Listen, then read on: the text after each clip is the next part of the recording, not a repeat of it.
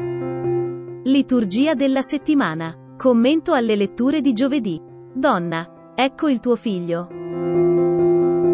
Celebriamo oggi la memoria della BVM addolorata. Gesù è morente sulla croce. Sta vivendo nello strazio del dolore i suoi ultimi momenti di atroce passione. Sta per dire al Padre e proclamare all'intera umanità che tutto è compiuto.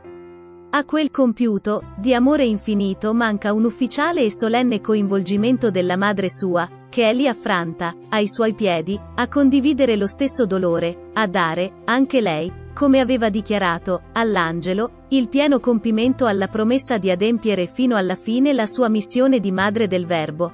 Eccomi, sono la serva del Signore. Avvenga in me secondo la tua parola.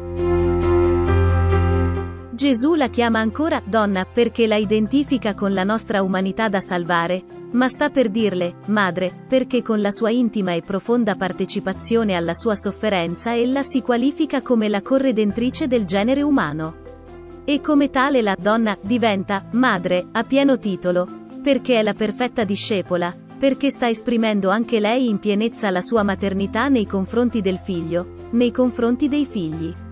In quel ecco tuo figlio, Gesù mostra se stesso alla madre e addita tutti noi a lei. Sta offrendo al Padre il prezzo del nostro riscatto che egli per primo ha pagato per noi, ma che racchiude anche il dono della madre per tutti i suoi figli. Così Maria, la madre, entra ufficialmente nella casa. Non è soltanto la casa del discepolo ad accoglierla, ma la Chiesa tutta diventa la casa di Maria. La sua maternità diventa universale e così lei entra nel nostro mondo e allo stesso tempo assume il suo ruolo, quello di essere la genitrice di tutti i figli che vogliono conformarsi a Cristo.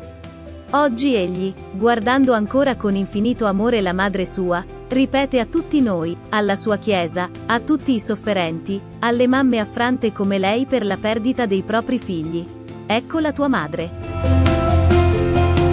Pare voglia ripetere a tutti, il dolore offerto per amore ormai è soltanto motivo di redenzione e di salvezza perché non conduce più alla morte, ma al riscatto, alla risurrezione, alla vita nuova in Cristo.